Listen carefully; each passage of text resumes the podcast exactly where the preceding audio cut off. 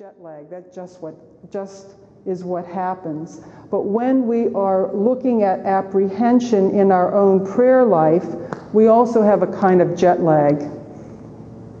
In that we are not always in a position to look at all the things that will affect how we communicate with God. Most of us grew up in a system where we knew that if you knelt for prayer, it was better that if you uh, did certain things during Lent, you were a better person. And most of us have had the experience that that changes. And some of us aren't sure how much it ought to have changed. So, apprehension means looking around and seeing everything inside the closets, underneath the beds, on the chandelier, see everything. And then that apprehension leads us to appraisal or to a type of understanding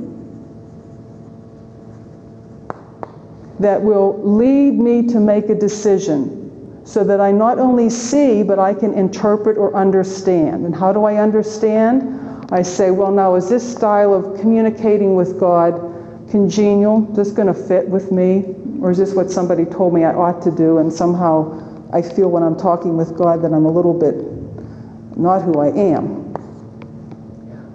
Is this compatible? Am I able to do it?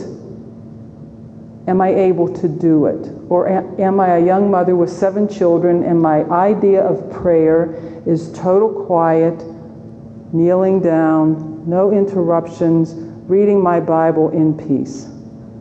Well, now, that could not possibly be God's will, because if your children are young, they need you to be there. And we'll hear a little bit um, later that for those of you who are in that situation, you want to navigate towards what we call the Franciscan prayer style, which allows for spontaneity and for allows it allows reality to be the way it is.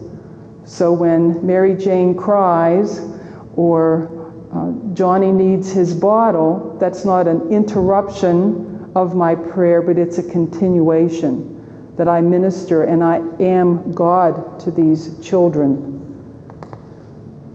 So, is it compatible? Can I actually do it? And then, is it compassionate? Does it seem to me to bring peace?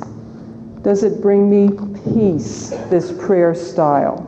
Or does this prayer style make me edgy? Do I always feel like I didn't do it right, that I need to do more?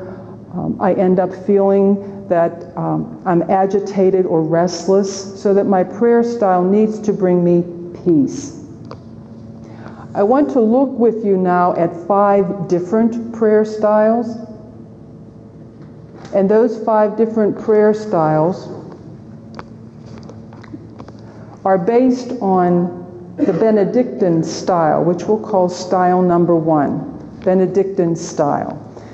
Now, even though Benedict lived late, um, this style of prayer goes all the way back to 450, around the time of St. Augustine.